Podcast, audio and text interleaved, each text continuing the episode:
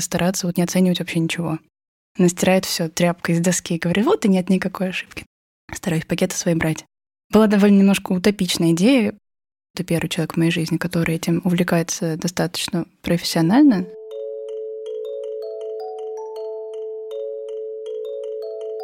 Привет, меня зовут Ева Назарова. Я эко-вдохновитель и эко-менеджер. Слушай, а «Эко-идея» — это подкаст, который поможет сделать любую сферу вашей жизни экологичнее, легко и комфортно. Вместе с гостями мы рассматриваем темы из их сферы деятельности, а после предлагаем идеи, как эти сферы экологизировать. Полезные материалы и планы с идеями оставляем в описании, чтобы вам было удобно их применять самим. Сегодня у нас в гостях прекрасная девушка, преподаватель языков и блогер Юлиана Левина, известная под ником Хильфрум. Мы поговорим о тонкостях преподавания, work-life балансе и обсудим, как это все экологизировать. Приятного прослушивания!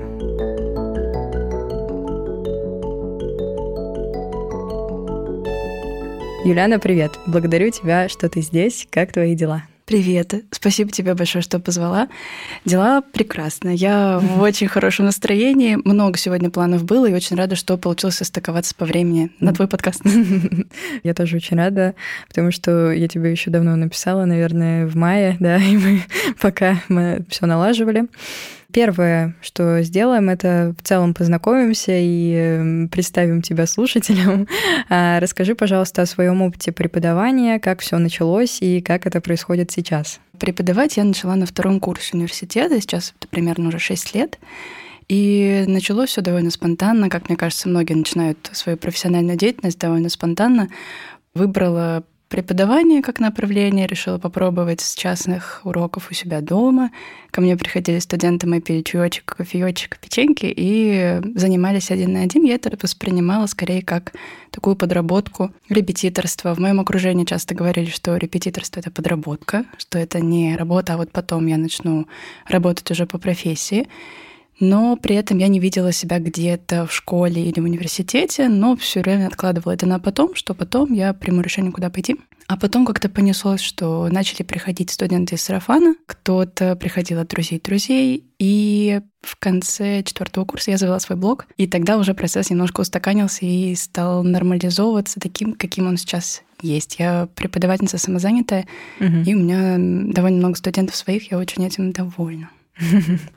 Супер. Да, я тоже пришла к Юлиане, наверное, когда в двадцать первом году по-моему. И да, благодаря блогу это вообще супер, мне кажется, сейчас решение, потому что благодаря блогу можно там и свои мысли рефлексировать, и находить студентов, и все, и знакомиться.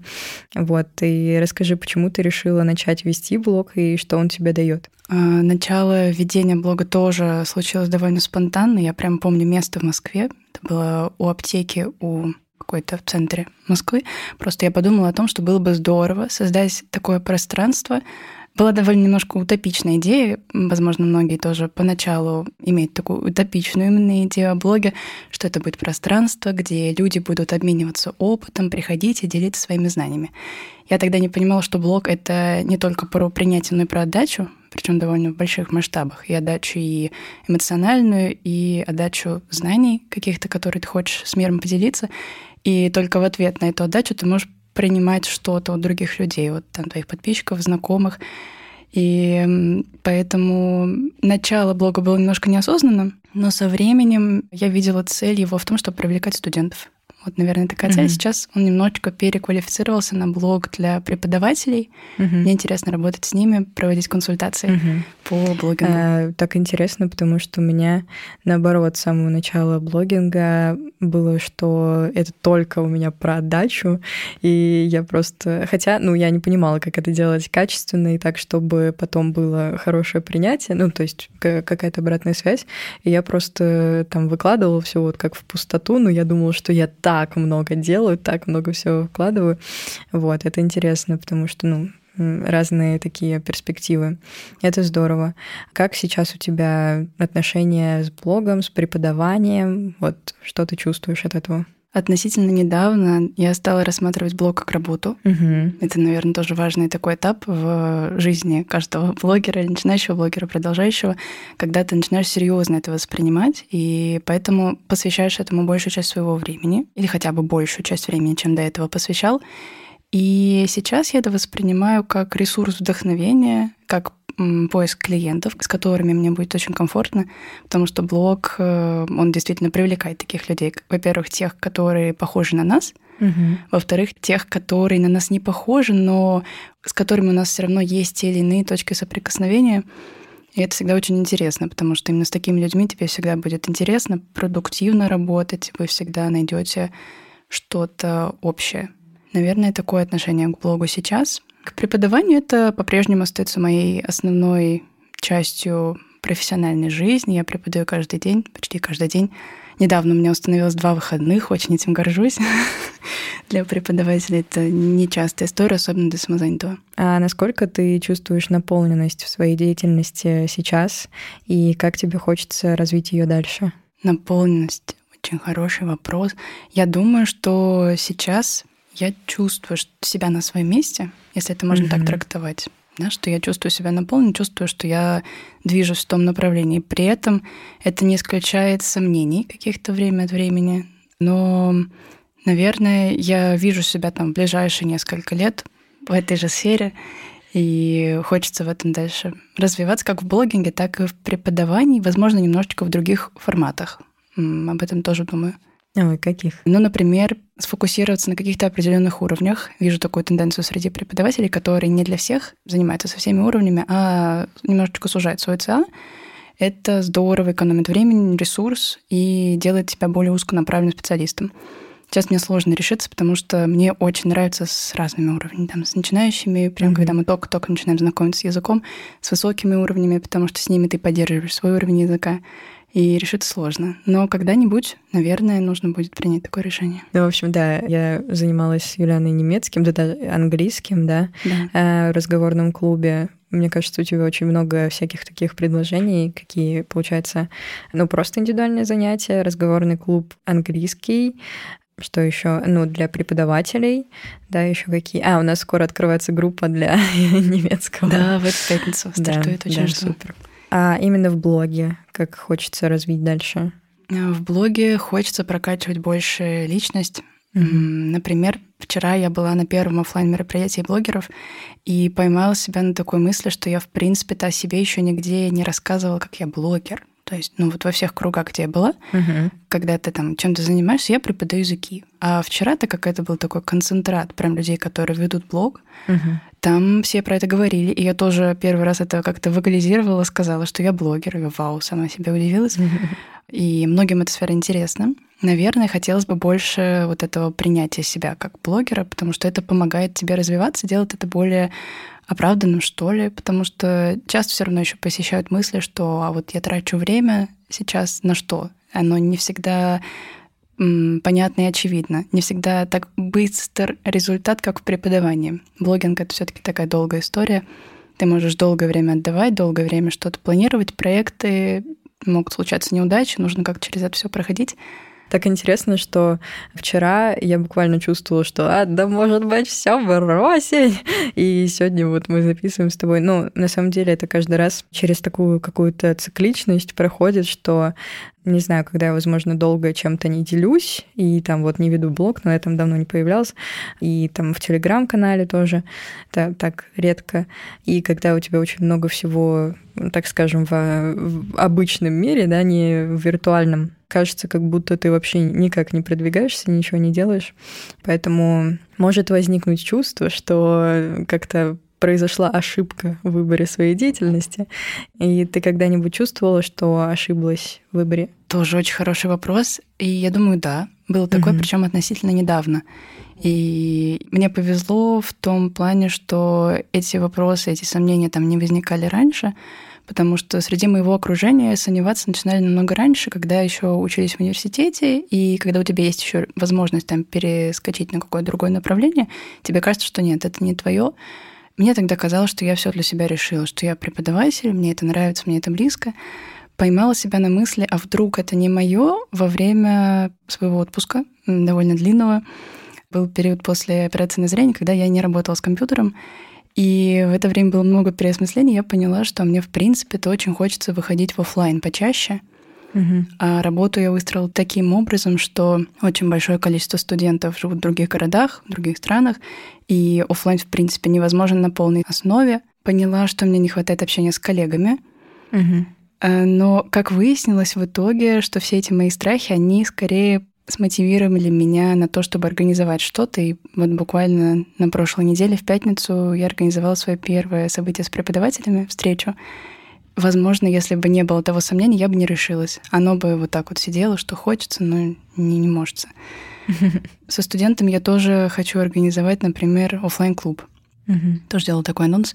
Ну, посмотрим, если на это спрос. Но, в принципе, уже сейчас я вот эту свою потребность выхода уже частично реализовала, и сомнение немножечко ушло обратно. Угу. Ну, то есть это как маячки такие, да? Да, да, да. Появляются. Да. А вообще ошибки это нормально? Абсолютно нормально. Это то, без чего, наверное, невозможно нигде развитие. Если есть ошибки, значит, есть действия. Угу. Если нет ошибок, значит, нет действий. Мне кажется, так. Всегда вспоминается мультик «12 месяцев», когда там принцесса писала на доске, и профессор ей говорит, что там еще одна ошибка. Она стирает все тряпкой из доски и говорит, вот и нет никакой ошибки. То есть ничего не делаешь, нет ошибок. Как только начинаешь чего-то куда-то пытаться, там делать какие-то шажочки, особенно в новую сферу, там ошибки Да, ну то есть это неизбежны. как, возвращаясь к отдыху, то есть вот ты когда ничего не делаешь, это ошибка или нет? Мне кажется, это выбор.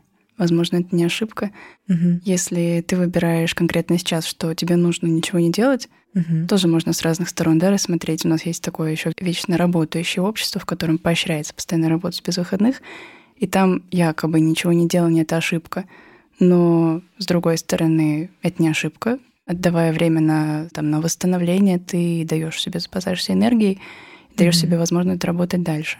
Да, но это я ушла немножко в другую сторону. Ты, наверное, имела в виду не делать ничего из того, что ты хочешь. Да, да, ну, с двух сторон, да, угу, хотела да. смотреть. Ну, опять-таки, если ты это хочешь, но ты согласен с тем, чтобы это оставалось все в розовых грезах, то почему нет? Тоже выбор. Хм. Может быть, тебе нравится мечтать об этом, может нравится рассказывать об этом кому-то, а в принципе достаточно комфортно существуешь с тем, что сейчас есть. Возвращаясь к преподаванию, что чувствует преподаватель, когда ученик ошибается? Я думаю, что, наверное, подразумевается здесь, что что-то нехорошее, да, или какое-то там разочарование или грусть. Но вот я ничего не чувствую, наверное, я. Сейчас подумаю, может быть, каких-то чувств я забыла, но это просто настолько нормально, настолько нормализировано у меня в голове, что без ошибок мы не пойдем дальше, угу. что я, наверное, ну, скорее радуюсь. Если есть ошибки, значит, мы что-то делаем. Угу. Если занятия нет, нет ошибок. Такая логика что чувствует еще преподаватель. Ну, во-первых, когда ты преподаватель, здорово ставить себя почаще в роль ученика, чтобы mm-hmm. вспоминать, каково это, чтобы лучше их понимать, когда они делают ошибку, понимать, почему они стесняются. Я вот сейчас с урока по гитаре своего mm-hmm. не занималась всю неделю, позорно себя чувствовала. И понимаю, каково это, когда ты там домашку не сделал, приходишь и такой, ну, ну, нет, занимался. И это немножечко возвращает на землю, опять вспоминаю, ну да, ошибки делать страшно, хотя когда ты преподаватель, ты на это по-другому смотришь. Угу. Как-то так. Я просто с позиции тоже постоянно ученика, я помню, каждое наше занятие, это, знаешь, я пытаюсь что-то сказать на немецком, соответственно, и просто через каждое слово либо ошибаюсь, либо не знаю какое-то слово. И это так, э, не знаю, для людей почему-то хочется каждый раз сделать все с первого раза правильно, и часто это может либо останавливать от чего-то, либо там тормозить развитие. Интересно, да. Сейчас подумала, что ну, дети, они боятся делать ошибок. Угу. Их, наверное, опыта еще недостаточно много, они не знают, какая реакция за этой ошибкой может следовать. Может быть, что-то там в детский период у нас происходит, когда есть негативные реакции на наши ошибки. Там угу. будет то школа или какой-то случай, или еще что-то у нас это закореняется, а потом мы всю оставшуюся жизнь пытаемся отучиться от этого страха ошибок. Интересно. А что ты чувствуешь, например, когда делаешь какую-то ошибку в какой-то из твоих сфер? Интересно. На самом деле, я вот сейчас пытаюсь вспомнить какие-то, знаешь, именно прям, чтобы я подумала, что это ошибка. И это чаще всего действительно в учебе происходит, то есть когда я там неправильно ответила, соответственно, или что-то еще. А именно там, допустим, в развитии проектов. Кстати, возможно, в руководстве клубом я чувствовала, что да, там какая-то ошибка сделана в том плане, что, допустим, там не уделила должного внимания, что-то не досказала, не сделала понятнее, что как конкретно там реализовать, а именно, допустим, в тех же подкастах, в блоге и так далее, возможно, потому что оно ощущается как какое-то факультативное нечто, поэтому я не чувствую, что это какие-то ошибки. Ну, допустим, я, если где-то не появлялась, да, что-то долго не выкладывала, да, я чувствую себя подавленно, но при этом я понимаю, что это как часть вот этого вот пути, что, наверное, без этого я не смогу дальше с большим вдохновением как-то относиться к чему-то. Вот, то есть ошибки у меня, наверное, именно как вот такие прям, что это точно ошибка именно в учебе. Но при этом я учусь тому, чтобы ошибаться, вот так. Потому что, допустим, когда я пришла только в университет, мне было очень сложно там первый что-то высказать, ответить. Я боялась, что ой, все, сейчас ошибусь, и меня там выгонят и так далее. Но это никогда так не происходит. И просто я каждый раз себя в этом убеждаю, что говори, говори, ничего страшного, если ты ошибешься. Это все какие-то там предрассудки и так далее. Поэтому как-то так. Интересно. Есть такое, да. Вот ошибка сказать что-то неверно, есть же еще страх, там, что я чего-то не знаю. Да, мне кажется, тоже такой стигматизированный страх немножечко. И мне очень нравилась позиция моего научного руководителя в универе. Он говорил про то, что ну, вообще не может быть стыдно за то, что чего-то не знаешь. А стыдно, наверное, думать, что это стыдно. Угу. Такая позиция, она мне очень сейчас близка. Или стыдно думать, что ты все знаешь, потому что очень много всего, да, что да, есть в этом мире. Это, кстати, еще и к вопросу о делегировании каком-то или развитии в плане команды, мне кажется, потому что очень часто тебе кажется, что ты можешь все, то есть, ну, как бы ты знаешь, как лучше сделать, и вот ты, допустим, думаешь, а, пока я буду там это объяснять, я могу это сделать. И у меня вот, я с этим, конечно, очень долго пыталась справиться, но сейчас я до конца для себя сформулировала, что лучше, конечно, это отдавать другим людям. Во-первых, это, ну, скажем так, создание рабочих мест, то есть ты даешь людям тоже возможность проявить себя. И плюс у тебя тоже появляется какое-то другое время, другой тоже ресурс, чтобы уделить его на что тебе будет больше интересно и что ты можешь лучше реализовать и что тебе потом принесет какую-то тоже наполненность, удовлетворение и так далее. Согласна, да. Есть еще такая хорошая мысль, что результат там, где фокус, угу. и когда вот есть такое стремление сфокусироваться на всем, получается, что результат везде, но понемножку. Такого результата именно наполняющего может и не быть. Именно вот из-за этого стремления, что я лучше сделаю, чем кто-то другой, еще делегировать, стрессовать за это конечно, делегирование, оно всегда приносит больше результата именно вот благодаря тому, что ты фокусируешься, как ты сказала, на том, что у тебя лучше получается. Хорошо, но я думаю, что мы можем переходить постепенно к блоку экологичности, но тут, конечно, тоже будет много для обсуждения. И я предложу некие такие идеи на основании того, что ты рассказала, и как можно привнести экологичность в преподавание и блогинг, и вообще в целом в жизнь.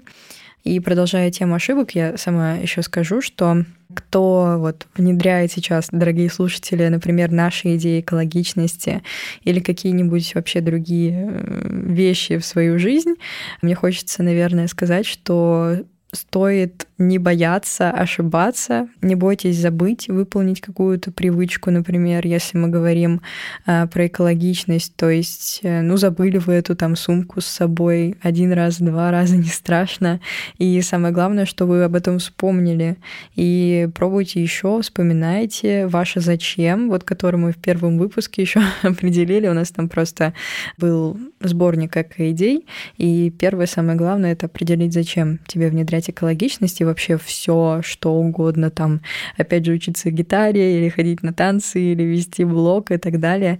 Вспоминайте это почаще и просто продолжайте. Вот. И мне кажется, что э, жестко ограничивая и ругая себя, да, там за то, что я там что-то не сделала, за то, что я там неделю не занималась и так далее, мы теряем какое-то наслаждение, наверное, от процесса.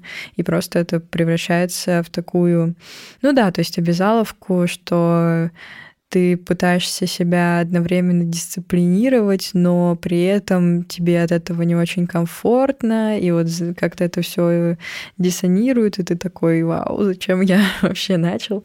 Не знаю, у тебя есть какие-то комментарии на эту тему? Согласна, абсолютно, да. И мне кажется, вот ты для меня пример как раз такого человека, который очень мягко вообще подходит к экологичности и к этой сфере. И, в принципе, мне кажется, что ты первый человек в моей жизни, который этим увлекается достаточно профессионально. И вот мне спокойно от такого отношения к этому, от понимания того, что к экологичности так относиться можно, что mm-hmm. без обвинения себя за то, что я чего-то не доделал. Mm-hmm.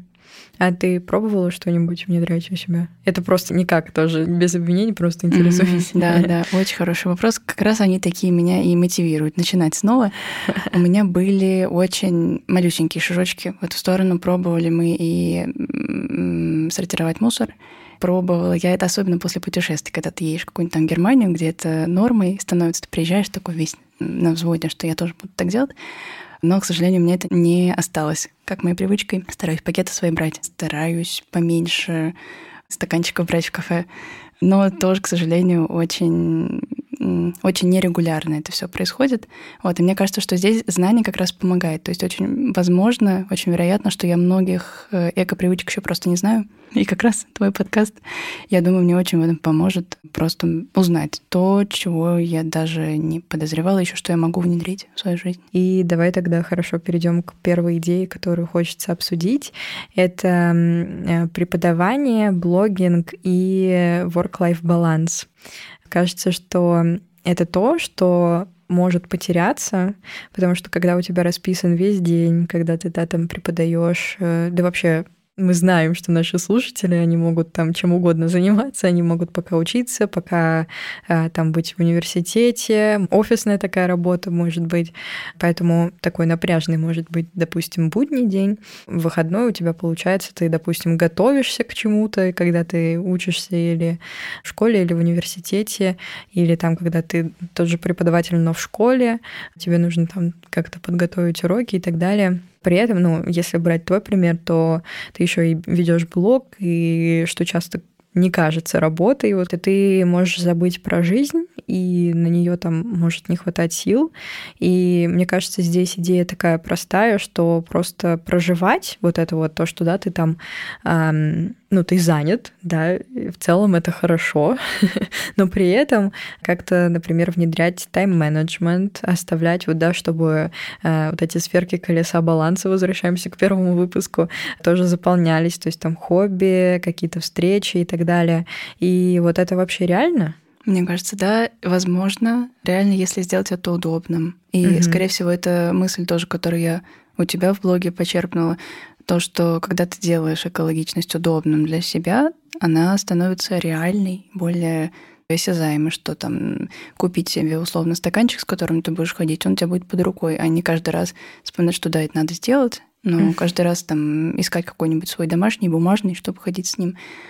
Наверное, вот тут через удобство, возможно. А если в целом про экологичность к себе у тебя получается находить такой work-life баланс? Интересно. А что ты имеешь в виду? Именно а, в плане ну, отдыха, восстановления, да, там хобби и так далее, все, что наполняет. Угу, да, с отдыхом проблемки. А, с э, хобби, наполнением сейчас все в принципе в балансе.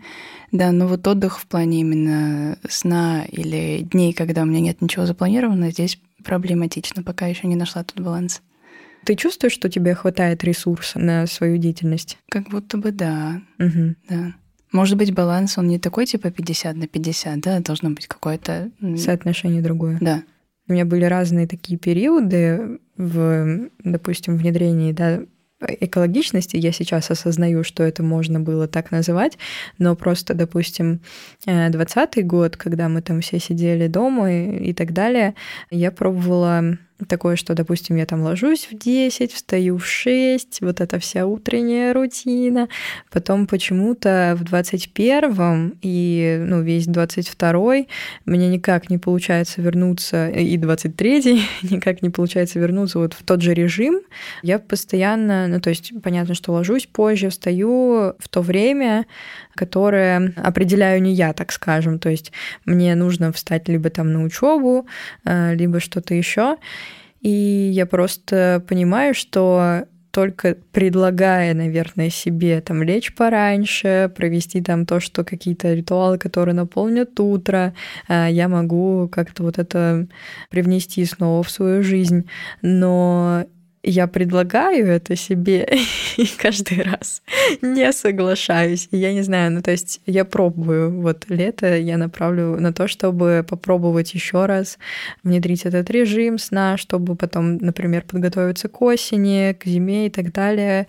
Но вот как-то так. Не знаю, вообще нужно оно или нет, вот. когда ты чувствуешь ресурс такой подход точно нужен. Мне кажется, вот мне очень понравилось, как ты сказала, я предлагаю себе, угу. я не заставляю себя, я не ожидаю от себя, что я там начну нормально питаться, рано ложиться, рано вставать, а именно предлагать себе. Возможно, нам немножко не хватает именно вот видимого результата от этого. Mm-hmm. Один раз там легла пораньше, проснулась пораньше. Ну, классно, чувствую себя там прекрасно. Обязательно в блоге про это рассказала. Потому что случается не часто. Я такие дни всегда фиксирую, говорю, там, сегодня стало так рано, столько всего успела. И на следующий день опять все ломается, потому что не хватает этого стержня или видимости результата, что ну да, классный день, но как будто бы и без этого было норм. Я тоже постоянно то, что да, может быть, там я легла пораньше, встала пораньше, но просто вспоминаю, что и без этого я тоже нормально функционировала. Но лето на то, чтобы попробовать еще раз. Но здесь, да, мне кажется, просто проживать, опять же, говорить себе, что да, это нормально, это вот такой этап, значит, потом будет как-то по-другому, или, может быть, так же останется, просто я приму, наконец, что мне так комфортно, и продолжу.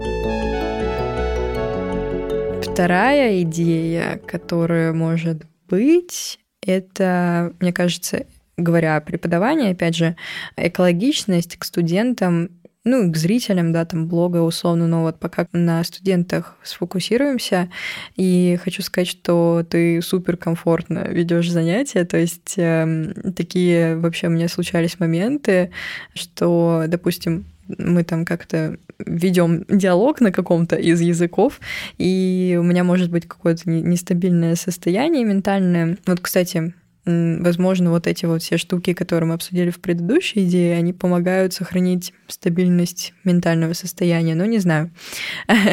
Это наши слушатели там напишите в комментариях вообще, как вы ведете свой режим как у вас с этим, и помогает ли вам такая экологичность к себе, такой режим в сохранении вот этой стабильности, наверное, так скажем. Или если нет, то Вообще, в общем, опишите, как это у вас, потому что мне тоже интересны разные опыты послушать. Не знаю, может быть, Юлиану тоже почитает комментарии. Вот. Так вот, было, возможно, какое-то нестабильное состояние, и я прям чувствую, что мне было бы комфортно, например, поделиться какими-то эмоциями, или там, у меня может слеза прокатиться, я просто понимаю, что ты как бы настолько комфортную для этого атмосферу создаешь, что это никак не осудится, то есть и, и я сама себя за это не буду осуждать. И хочется, чтобы эта экологичность в отношении распространялась вообще, конечно, на все сферы нашего общества, но вот как эм, тебе такая идея, что именно в общении эту экологичность сохранять? А, во-первых, спасибо большое, что рассказала. Это очень ценно. Вообще очень здорово, что получается такая атмосфера. Я думаю, это очень важно сохранять, создавать эту экологичность. Это то, что всем нужно, но, возможно, если мы ее в какой-то момент не создаем, значит, мы сами уязвимы в чем-то, mm-hmm. да, потому что ну, значит, для нас когда-то это не создали, и поэтому мы ее не создаем. Пытаюсь просто объяснить, почему этой экологичности, возможно, не так много. Особенно mm-hmm. в больших городах, где много там какой-то немножечко неприветливости или грусти у москвичей, например. Вообще согласна на сто процентов, что это то, что позволяет нам быть более счастливыми, то, что нас меньше волнует вообще, ну, стресс помогает э, как-то хотя бы на второй план двигать. Понятно, что жизнь без стресса вообще невозможна, но вот когда ты знаешь, да, что ты придешь в какое-то общество, и там тебя не будут ни шеймить за что-то, не ругать, не вообще как-то оценивать, тебе намного приятнее в этом обществе находиться, коммуницировать. А как ты создаешь такую атмосферу? То есть какие вот столпы для тебя, что ты понимаешь, что да, все, я как бы подготовилась к занятию, и все, значит, студенту будет комфортно и тебе тоже, мне кажется, это тоже важно. Наверное, ну, стараюсь за своим состоянием следить, чтобы не разочаровываться в чем-то там в своей жизни за пару минут до занятия, потому что это очень здорово будет влиять на то, как я его буду вести. Стараюсь поменьше вообще распыляться перед занятиями, там что и это посмотреть блог, полистать новости, почитать, чтобы опять-таки за свое состояние ответственной быть потому что я общаюсь с людьми вот в течение часа, полутора часов. Это достаточно долгий период концентрации. Мы сейчас довольно меньше обычно концентрируемся на чем-то, а тут целый час человек со мной находится, и это, конечно, влияет потом на то, как у него день идет какой-то период этого дня точно. Поэтому чувствую просто за это ответственность. И вот как эту атмосферу создать, одно, наверное, что мне помогает, это стараться вот не оценивать вообще ничего. Как бы это ни было парадоксально, да, преподаватель ничего не оценивает, но я имею в виду никакие вот ни состояния, ни реакции, ни ответы, вот особенно, потому что очень хочется, чтобы все, что мы обсуждали, оно отвечалось искренне и как есть, и чтобы человек не думал, что вот он сейчас свое мнение выскажет, на него как-то косо посмотрит. Угу. Вот, наверное, это помогает вообще отказ от оценивания чего-либо и просто принятие, удивление, интерес к этому — вот это помогает вот эту атмосферу как-то поддерживать. И это, наверное, то, как я бы хотела сама, чтобы на занятиях, куда я прихожу, чтобы со мной так общались, и со мной так общаются на занятиях, куда я прихожу, и поэтому я там и остаюсь долгое время. Мне кажется, это невозможно вообще в остальных сферах. Ну, это просто... Ну, то есть я понимаю, что это круто было бы внедрить, но, допустим, в том же ВУЗе, то есть тебя оценивают и в школе оценивают, и в других сферах, то есть есть эти KPI, допустим, на работе и так далее. И в целом, наверное, это ну, просто для разных сфер разное приемлемо, но звучит интересно. Ты знаешь, я, наверное, даже не про то оценивание, которое в школе в универе, uh-huh. а именно вот про оценивание твоей позиции, твоего мнения, вот про такую историю. Ну, в школе в универе это тоже оценивается. Это правда, да, да, согласна.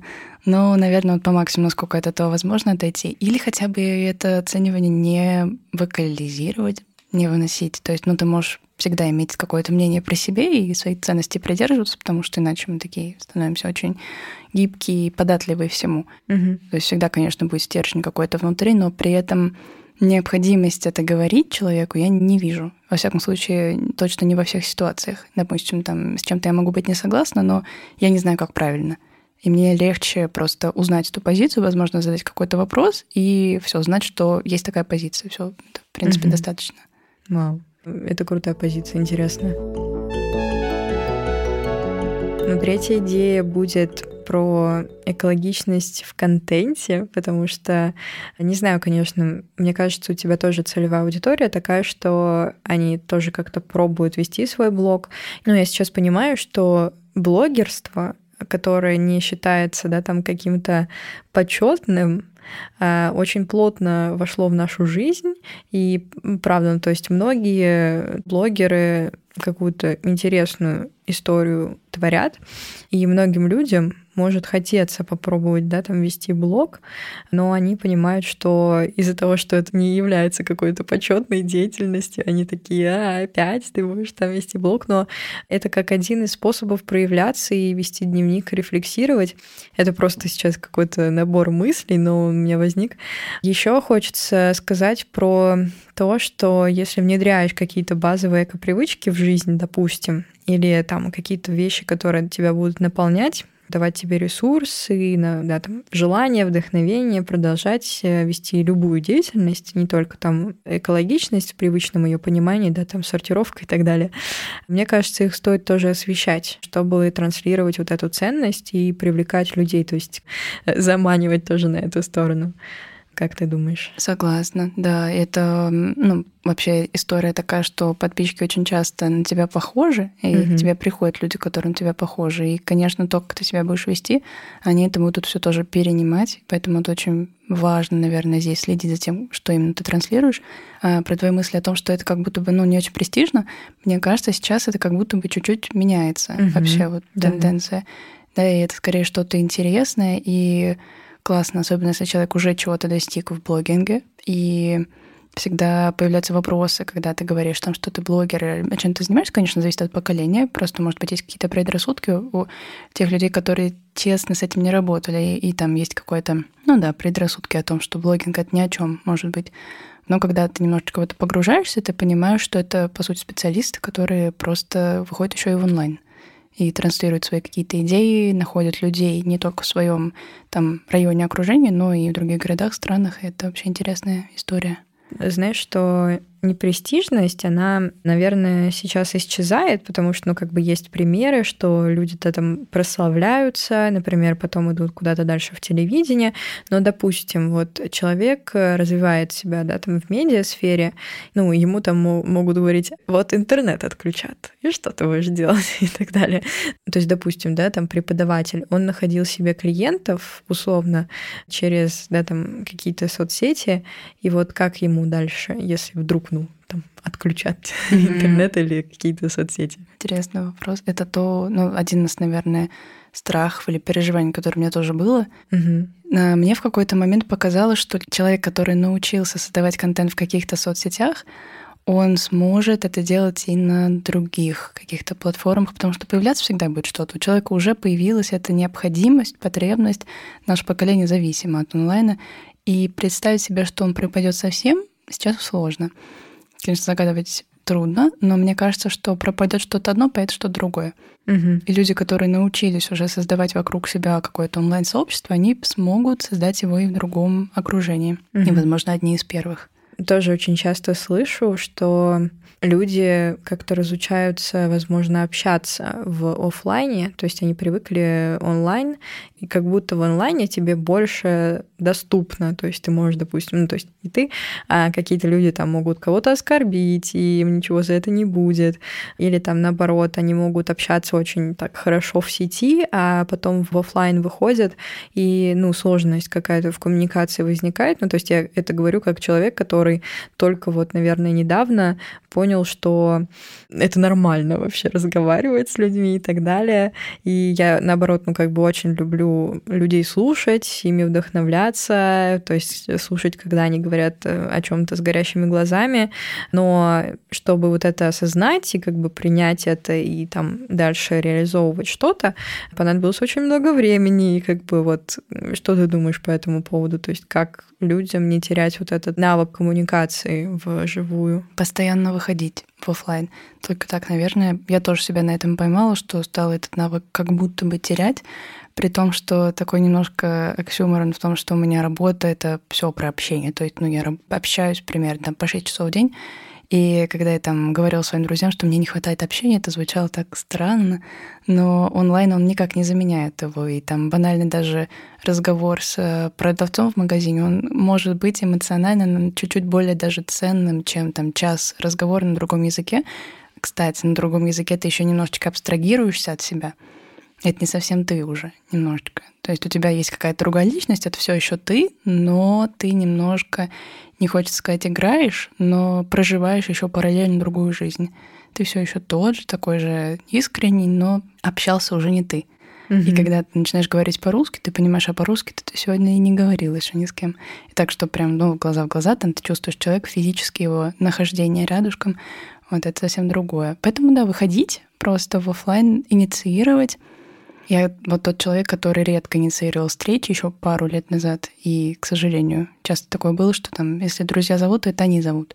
Угу. Вот. А сейчас я поняла ценность вообще двустороннего поезда, что туда-обратно нужно постоянно, и ты зовешь, тебя зовут, и тогда, наверное, баланс в этом соблюдается какой-то. Да, возвращаясь к экологичности и экоидеям, про экологичность в сети, то есть такая цифровая экологичность, что, мне кажется, когда ты что-то выкладываешь, понятно, ты там какие-то у тебя ожидания все равно есть, что тебе ответят, даже если человек не позиционирует себя как блогер, допустим, просто, ну, то есть человек поделился вот историей там или постом где-либо, и он ждет что ему напишут комментарии.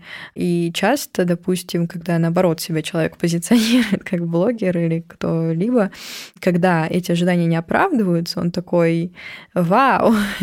вот, и ну, думает, что с ним что-то не так, но на самом деле просто, мне кажется, сейчас э, в сети уже настолько большая перегруженность от этого всего, что ну, удерживать внимание вообще очень сложно.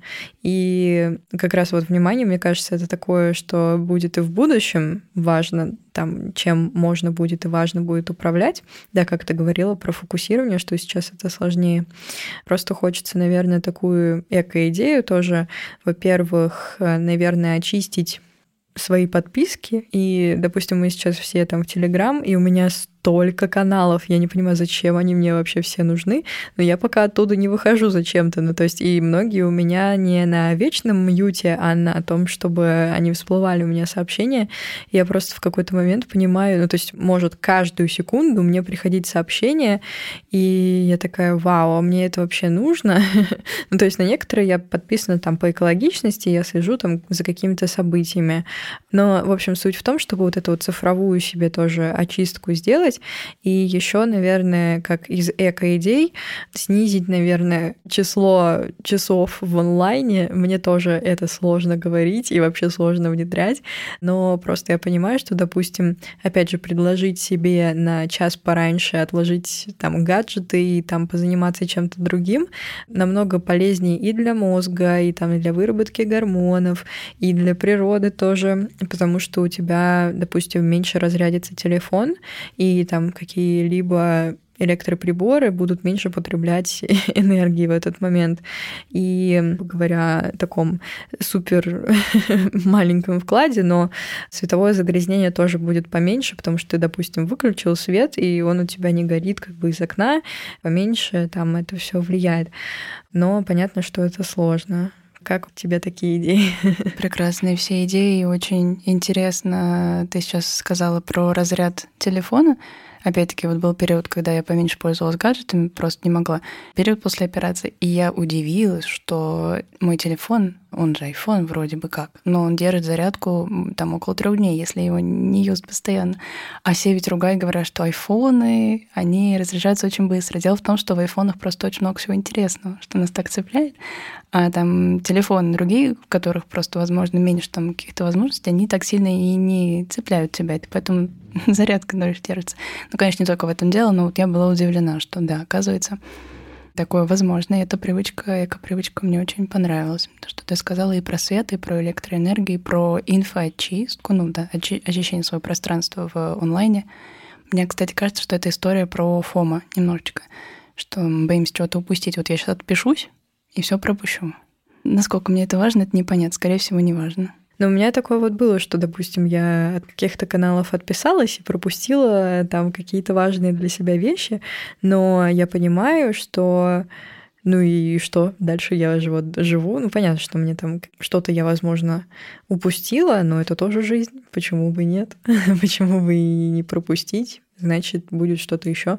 Я просто пропустила одно событие тоже такое, которое хотела посетить. И не понимаю вообще, ну, то есть у меня был просто фокус, наверное, на другом. И я долго не могла вообще справиться с тем, что да, я пропустила, но как я могла пропустить? И да, было сложновато. Вот как, кстати, про Фома, мне кажется, тоже такой влияющий на состояние и сознание фактор и вот как с ним тоже справиться. Мне кажется, это тоже как проявление экологичности, пытаться справиться с этим фома. Mm-hmm. Как у тебя есть оно, и как ты с ним справляешься? Думаю, да. Особенно если это что-то в офлайне происходит, и что-то мне потенциально интересно, мне сразу скажут, что ну вот я упустила, что-то пропустила. Как справляться, наверное, больше в себе какой-то стержень выращивать, что ну ты не, не так уж сильно ты зависишь от того, что происходит вокруг. Это не единственное, что тебя наполняет и, допустим, там выбрать в какой-то день одному побыть, это, возможно, намного больше будет по наполнению, чем пойти еще раз на какое-то мероприятие с кем-то там сконнектиться, пусть даже в офлайне, без телефона. Вот, ну вот, наверное, только такая история. Ну и чаще к себе прислушиваться. Иногда тебе и не нужно никуда идти, и это такое больше напускное или то, что общество как бы немножечко навязывает, что нужно выходить, нужно там регулярно что-то предпринимать, нужно смотреть все современные фильмы, а то ты будешь не в теме. Не нужно. Если тебе хочется, то ты смотришь. Если не хочется, то посмотришь через пять лет, как я обычно делаю. Абсолютно такая же. Только я вообще не смотрю. Ой, ладно. Я просто вспомнила, когда ты вот сказала про «хочется делай, не хочется не делай». Вчера первый раз посмотрела «Питер ФМ» фильм, mm. потому что тоже в одной соцсети э, ходил звук вот этот, что погода в Питере меняется с космической скоростью. И я давно знала, что это из этого фильма. И там тоже девушка сомневалась, там что-то ей делать или нет, и ей другая говорит, что все же просто хочется делать, не хочется, не делай. Вот это, блин, на самом деле действительно так просто, но порой ты такой, да как? Мне этого хочется. Но ну, мне кажется, иногда даже бывает, что боишься даже своих желаний. Конечно, да. Иногда не знаешь своих желаний. Непонятно, чего хочется. Мне кажется, что мы все хорошо обсудили, и будем тогда переходить к последнему вопросу, который потихоньку становится фишкой нашего подкаста. Какие ассоциации тебе приходят, когда ты слышишь свое состояние сейчас? Мое состояние сейчас. Мне кажется, что сейчас какой-то период такого спокойствия, нечасто посещающего меня, и у меня ассоциация с э, субботой какой-нибудь из детства, когда у всех выходной, все дома — и там мама чаечек заваривает в чайнике, потому что никогда в течение недели на это времени нет. И вот что-то такое, когда ты не смотришь на часы, когда ты просто немножко в моменте тебе вообще все равно на многие вещи. И вот просто там есть люди, с которыми ты сейчас сидишь за столом, это там твоя семья, друзья, и вот ты сейчас там, и все. И как будто больше ничего не важно. А когда думаешь о своей сфере деятельности? Вот там неспокойствие, там там какая-то постоянная энергия и ожидание от себя какой-то энергии, но в хорошем плане, в хорошем смысле. Ожидание того, что я сейчас что-то привнесу, а вот ассоциация с чем-то может быть, наверное, какое-то море, mm-hmm. которое иногда бывает тоже спокойно красивое, но чаще такое с волнами. И в них хочется прыгнуть, потому что на волнах прикольно, но иногда хочется тоже умиротворения, какого-то спокойствия. Вот, наверное, такое, да, море. Угу. Вау. Обе ассоциации звучат прекрасно. Я думаю, что мы отлично все обсудили, все проговорили. Дорогие слушатели, помните, что мы все оставляем в описании. Там будут все эко-идеи, которые мы сегодня подняли, так скажем, на обсуждение. Благодарю тебя, Юлиана, что ты пришла. Спасибо большое. Тебе спасибо огромное. Будем завершать. Слушайте, слушай эко-идеи и услышимся в следующих выпусках. Пока. Пока.